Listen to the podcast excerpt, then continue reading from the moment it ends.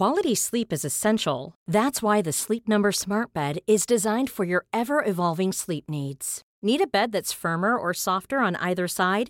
Helps you sleep at a comfortable temperature? Sleep Number Smart Beds let you individualize your comfort so you sleep better together. JD Power ranks Sleep Number number 1 in customer satisfaction with mattresses purchased in-store. And now save 40% on the Sleep Number limited edition Smart Bed for a limited time. For JD Power 2023 award information, visit jdpower.com/awards. Only at Sleep Number stores or sleepnumber.com.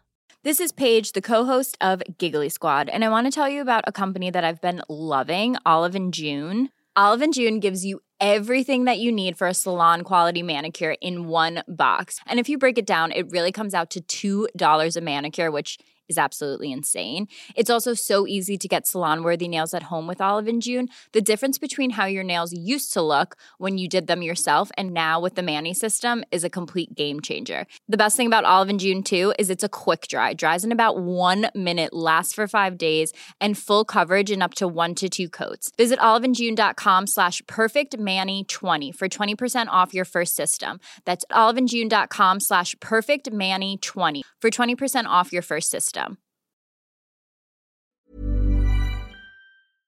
I'm Ido Vock, your correspondent in Berlin. I'm Katie Stallard, Senior Editor, China and Global Affairs in Washington, D.C. And I'm Alix Kroeger, Managing Editor International in London. It's Thursday, the 21st of July. You're listening to World Review from the New Statesman, a twice weekly international news podcast. Every Monday, we interview a guest for their unique perspective and expertise. Then, later in the week, we come together to unpack some of the most significant stories in world affairs. This week, we're looking at how Georgia became a hub for the Russian opposition in exile. I attended a few anti-war protests in Tbilisi. I, I had like flashbacks because, and I, I, talked about this with some of my Russian friends who attended too, because we would be we would be at the protest and we would see the police, and immediately I was like, okay, like looking for a place where I, I can run. Then we turned to the issue of Russian money in London and the allegations around Boris Johnson and his links to a Russian father and son Alexander and Evgeny Lebedev. I don't think there's been enough due diligence at all over Russians in London um, for many, many years. We also take a listener question on what happens if Russia cuts off gas supplies to Germany. Thank you for joining us. Let's begin. Okay, regular listeners may have noticed that Emily Tamkin is missing. Um, just to reassure you, she is safe and well and enjoying a well earned vacation. Emily, we will try not to break anything while you're away. We're starting today in Georgia, which has become an important hub for the Russian opposition in exile. Hundreds of thousands of Russians have fled their country over the last four months since the start of Vladimir Putin's war in Ukraine in February. He has cracked down on any possible sources of domestic opposition to his rule, passing new laws that make it a criminal offence even to call the war a war, on penalty of up to 15 years in jail. Russia's most prominent opposition figure, Alexei Navalny, is now in a maximum security prison, and the last independent media outlets in Russia have been forced to close or to move their operations abroad. Ido, you've been reporting from Tbilisi, a hard job, but somebody has to do it, and you have a great piece that we'll put in the show notes. Um, so let's start with what you found about how many people are now heading for Georgia and what's behind those decisions. So, hundreds of thousands of Russians uh, are estimated to have left Russia since Vladimir Putin launched his war in Ukraine. They fled to many different countries, mostly sort of countries around Russia, which used to be part of the Soviet Union. Many have gone to the Baltics, some have gone to Central Asia. But really, the main destinations have ended up being Georgia and Armenia, so in the South Caucasus. And for a few reasons, the main one is just geographical proximity and the fact that Russian citizens don't require a visa for these countries, which is not the case in most countries in the world or in Europe at the moment.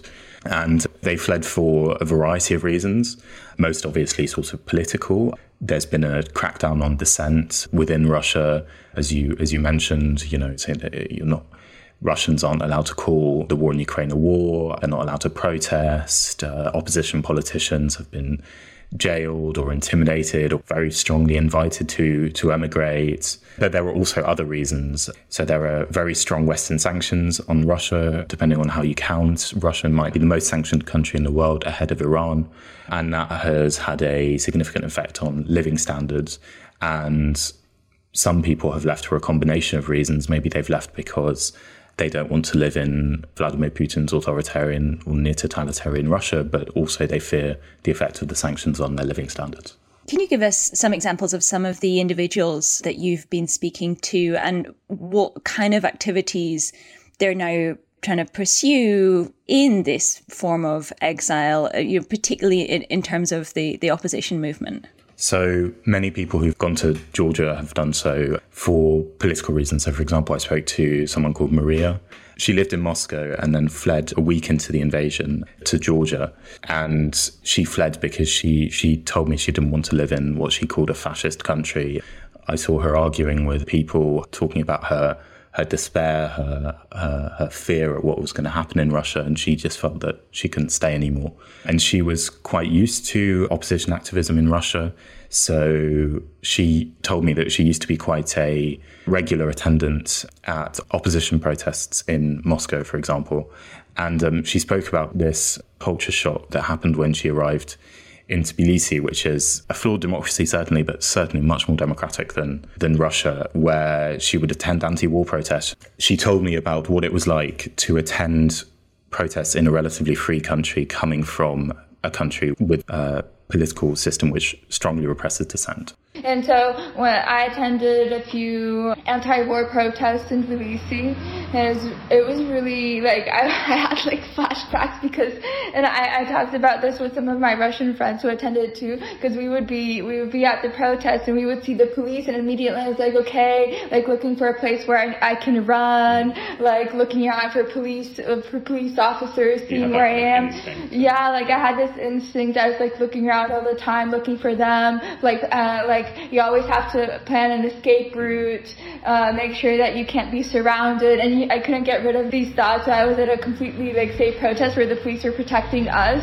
I still couldn't get rid of this feeling. It was like it was really funny. Well, it's not funny. It's pretty sad. But like all of my Russian friends here who attended protests in Moscow, they had the exact same thing. And you've also written about some of the threats, the kind of intimidation that some of these people are, are now facing. So Georgia's in quite a sort of difficult situation. So its economy depends very, very strongly on tourism, and most of the tourism in Georgia comes from Russia or that part of the world. Um, a lot of it came from Ukraine. Obviously, this year the tourism season has been a bit disrupted. So that's one of the main reasons that Georgia doesn't have a visa regime with Russia.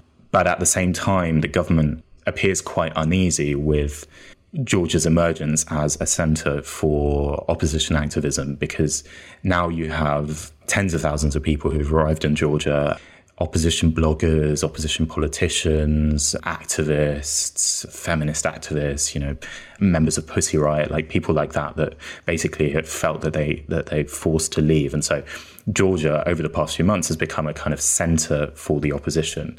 But that makes the government very nervous because Georgia fought a war with Russia in 2008. The government is nervous about antagonizing Russia too much and a few people put to me that if Georgia were to emerge as the kind of the center of the opposition for Russia, given that Georgia isn't in NATO or anything, that could potentially end up quite dangerous for Georgia. And with Russia acting the way it does, um, it's very unpredictable, and, and the government is quite wary of that. And so, what you've seen is, although most people get in without any problems, if people try and get in with too high a public profile, they sometimes find that they that they're refused entry, and that's the case, for example, of uh, Dave Frenkel, who's a journalist for the outlet Mediazona, who told me that he was denied entry when he tried to get to Georgia via road from Russia.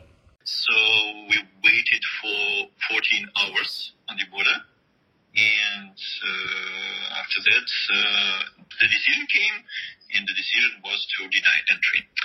They gave me a document saying that I was denied entry, and there was a list of like options to deny, and I had to check uh, next to other reasons.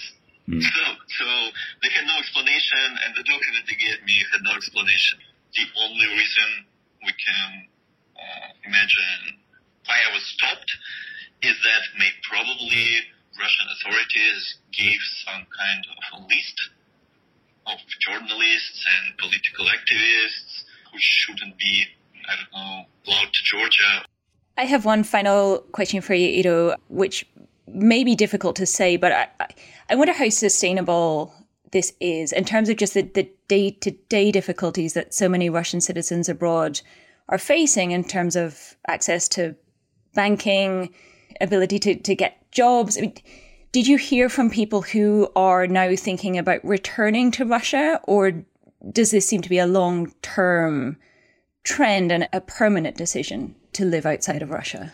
So, most people I spoke to they didn't see themselves in Georgia long term. I mean, I, kept speaking to people. Maria, who you heard from earlier, she said she really wanted to return and she couldn't see herself living anywhere else.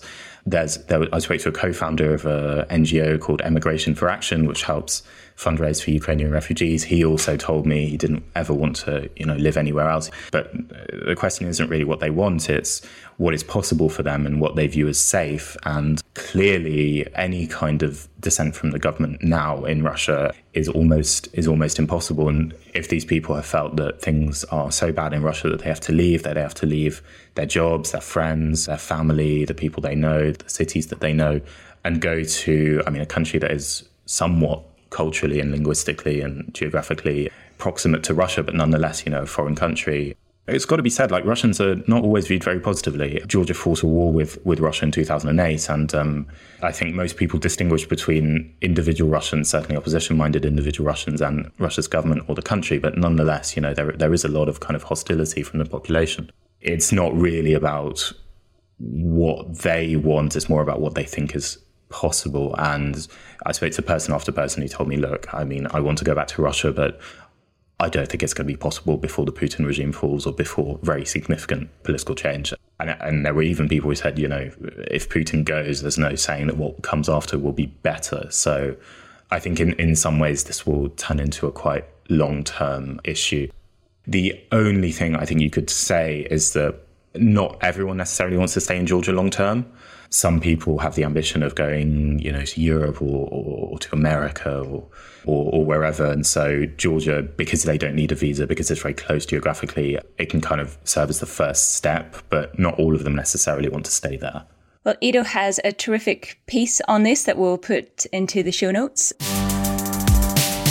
We will move on to the next section, although we will stay with Russia to look at in the final days before Boris Johnson, the outgoing British Prime Minister, agreed to resign, somewhat subsumed in all of that political drama was his admission that he met the former KGB spy turned oligarch Alexander Lebedev on his own in Italy in 2018 when he was then Foreign Secretary. There have also been questions about the decision to grant his son, the newspaper owner Evgeny Lebedev, a peerage in the House of Lords, despite reports that the British security services raised concerns. Evgeny Lebedev has denied that he posed a security risk and says he has nothing to hide. Alix, you have been reporting on this. So let's start firstly with what we know about the relationship between Boris Johnson and Alexander and Evgeny Lebedev. So we know that they have been friends for over a decade, and Boris Johnson has also been a guest at house parties organised by Alexander Lebedev in Umbria. Now, in 2019, a photo emerged of Johnson at Perugia Airport, where he was looking extremely dishevelled. This was a photo from April 2018. It emerged that Johnson had gone to Perugia unaccompanied by any officials and he'd gone after meetings in Brussels where NATO foreign ministers had been discussing what to do about Russia in the wake of the poisoning of the former spy Sergei Skripal and his daughter, an incident that then led to the death of a British national. That was an attack on British soil. Earlier this month, Johnson admitted to a parliamentary committee that he'd met Alexander Lebedev at that party and there were no officials present at that time. I, am certainly not going to deny having met uh, Alexander Lebedev. I, I certainly have. As far as I remember, uh, he used to own uh, the London Evening Standard. Yes, but with officials, when you were Foreign Secretary, did you meet with officials or without officials? Look, I, I, I certainly met him without officials. Right. Listeners may hear a little bit of building work in the background of Alix's recording. These are the, the perils of working from home. I'm sure many listeners can relate. so bear with us and send your sympathies to Alix. Alix, you have uh, been talking to, to Christopher Steele, the, the, former British intelligence officer, uh, as we heard there uh, about his concerns, and we'll we'll put the link to your interview with him in the show notes. What are his views about the broader concerns here, and whether this goes beyond the Lebedevs? So I think from what he said to me, it's the fact that we just don't know what was said because no one else was present. There were no officials. Maybe it was all perfectly innocuous. Maybe they were discussing the best vineyards, but there is no record, and that's extremely unusual. It, it raises all sorts of issues, not least actually the physical security of the foreign secretary um, in a foreign country without proper bodyguards or protection. Um, that's at its most basic, but obviously as well conversations that may have taken place which aren't properly recorded and witnessed. Um, we saw a bit of that with what President Trump got up to in Helsinki in 2018. And there are very serious concerns that things might have been said or information divulged and so on, which was not um, authorized. And the Foreign Secretary is not in a position himself or herself to decide what and what they shouldn't uh, divulge. Now, Alexander Lebedev has never hidden his past life as a spy. In a memoir, he wrote that he left the KGB in 1992 Nonetheless, he's been sanctioned by Canada as a close associate of Vladimir Putin, and for his part, Evgeny Lebedev has responded to the criticisms of his appointment to the House of Lords, describing himself as a proud British citizen, not a security risk. He's used his platform as proprietor of the London Evening Standard to oppose Russia's war in Ukraine. Are the Lebedevs an isolated case? Well, the Lebedevs are a special case because of their contact with Boris Johnson and what's emerged about that. But in a wider sense, there is growing concern about what's been called Londongrad or Moscow on Thames. So the UK has now sanctioned more than a thousand individuals and 120 businesses. But this is also about what we don't know about Russian money in London. There is a lot of it. So in the 1990s, the UK set up a golden visa scheme for Russian investors. It was very keen to attract overseas money. And that's been hugely beneficial to London and, and the wider UK economy. But the trouble is, we just don't know the source of a lot of that money. It's registered offshore, it's untraceable, it could be fine, maybe it's not, we just don't know. And so Christopher Steele is calling for greater vetting and possibly a Foreign Agent Registration Act just to create greater transparency. Okay, well, let us leave Alix and the reconstruction happening next door to her home office there. Wherever you are in the world, if you're interested in global affairs, you can subscribe to The New Statesman in digital, in print, or both from as little as £1 a week. That's 12 weeks for just £12. That's 1 euro a week in Europe and just $2 a week in America. Just go to www.newstatesman.com slash podcast offer.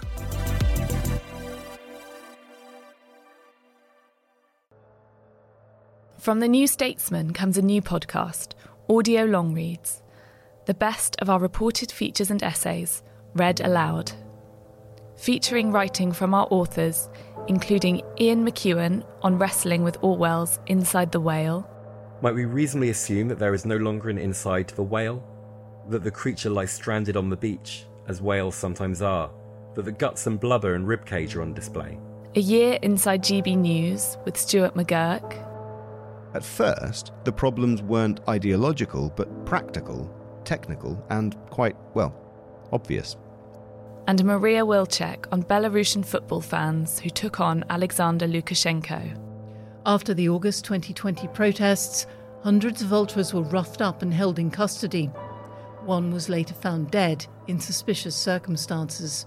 Ease into the weekend with our audio long reads, published every Saturday morning. Just search audio long reads from The New Statesman, wherever you get your podcasts.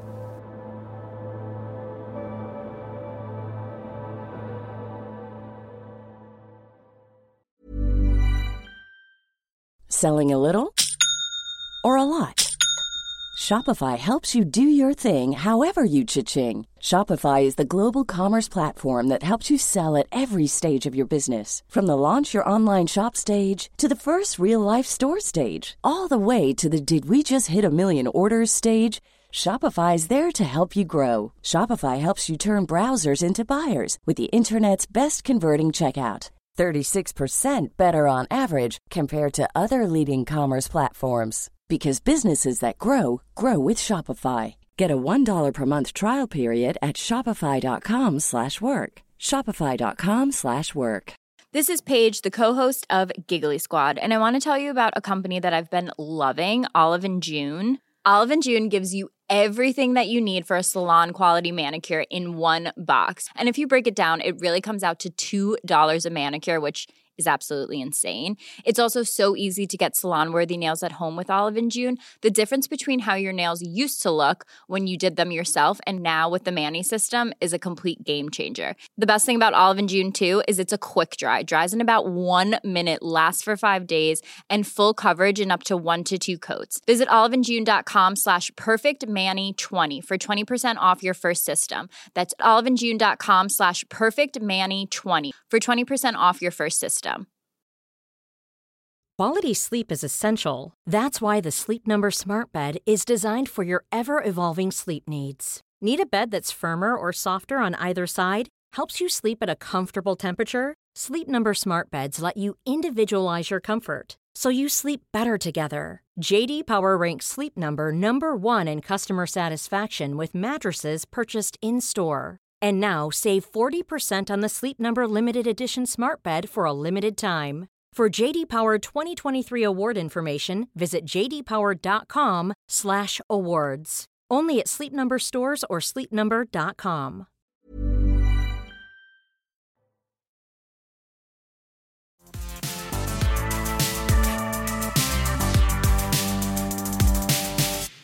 Now it's time to hear from you with a section that we like to call You Ask Us. Very good. Emily, we haven't messed it up at all in your absence. Our listener wants to know what happens if Russia doesn't resume gas deliveries to Germany. So, the background to this question is that the Nord Stream 1 pipeline from Russia to Germany shut down for annual maintenance on the 11th of July. It was due to reopen 10 days later, but now there are real concerns as to whether Russia will actually turn the gas back on. We heard on Monday, 18th July, that Gazprom, the main Russian gas company, had told European companies that it might be unable to fulfill its contracts due to, quote, unforeseeable circumstances. Ido, you have been reporting on this, so let's have you take this on. What do we know about how serious this threat is? And perhaps crucially, what would it actually mean if Russia does not turn the gas back on? So we're actually recording this a couple of days before the gas is scheduled to go back on. Our listeners might know whether it's gone back on or not, but we don't. Um, but what we can say is that it seems like Russia is dangling the prospect of a complete end or a complete or partial end to gas deliveries to Germany in particular and Europe generally um, ahead of the winter because officially there's a dispute over um, Siemens, which is a German company, failing to return a turbine it was having repaired in Canada. There are a whole bunch of legal questions around whether the turbine is sanctioned, and Canada issued a sanctions exemption and so on. But that's the official pretext. The real issue here is whether Russia is going to restart deliveries to Germany after this period of, of maintenance. And that really has Germany has Germany squirming at the moment because Germany, as we've spoken about before on this podcast, uh, relies very strongly on Russian gas, and it's it's crucial to to the economy and to Germany's energy mix. And if the taps go off, that means a really, really, really difficult winter.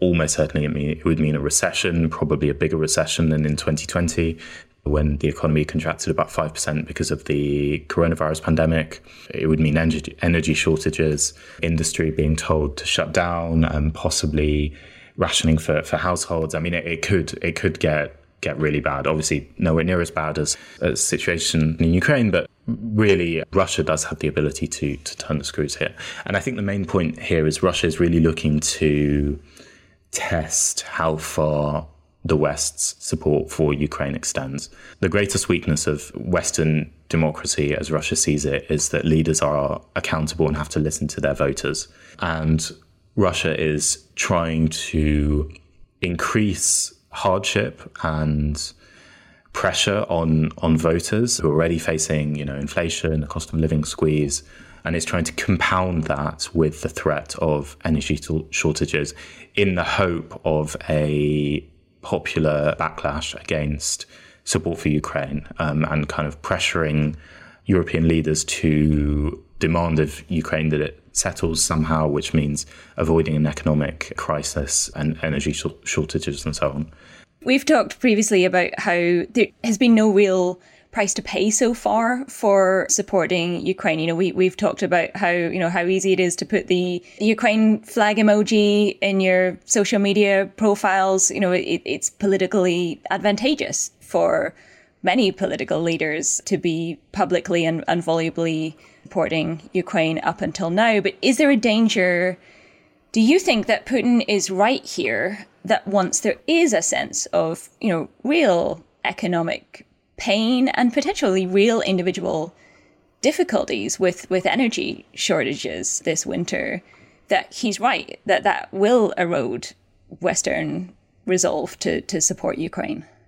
I think I think he is right. You could already see this uh, a few weeks ago when a think tank published polling which classified European voters into two camps. They called them the peace camp and the justice camp. And the peace camp just wanted peace, even if it me- even if it means Ukraine uh, making certain concessions.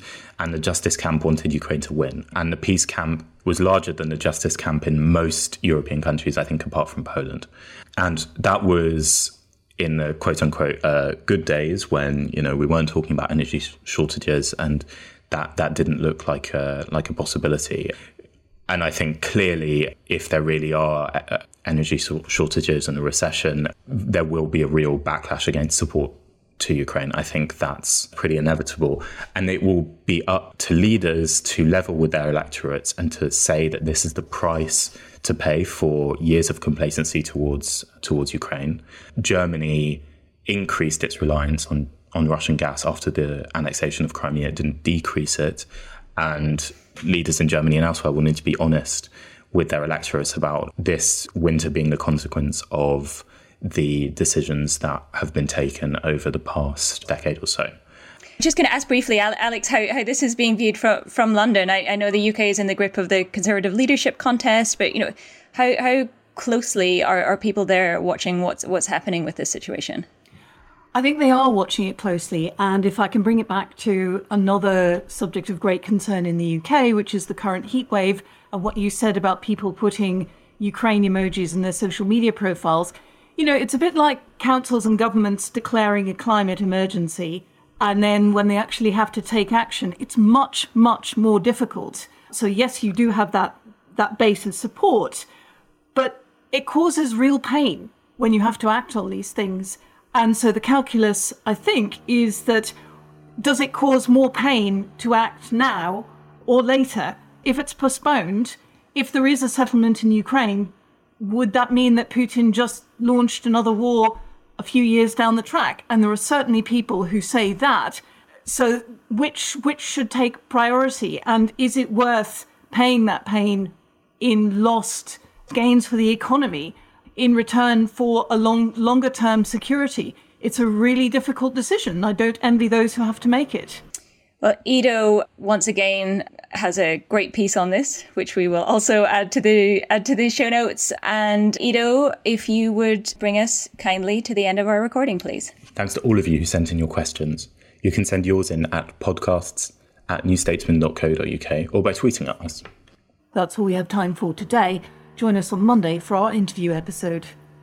I have one apology to make. Ido has messaged me to tell me that I unforgivably used the word vacation instead of holiday and that I will not be allowed back into to the UK. So I can only humbly apologize. I will hand my British passport back to the British Embassy here in Washington DC and you know I can only ask for your understanding at this difficult time.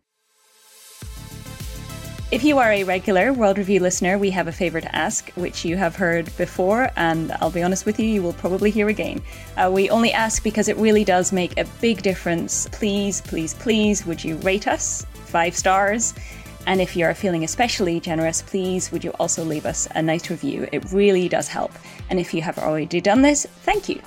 Our producer has been May Robson, with assistance from Bilal Ali. Thank you for listening, and until next time.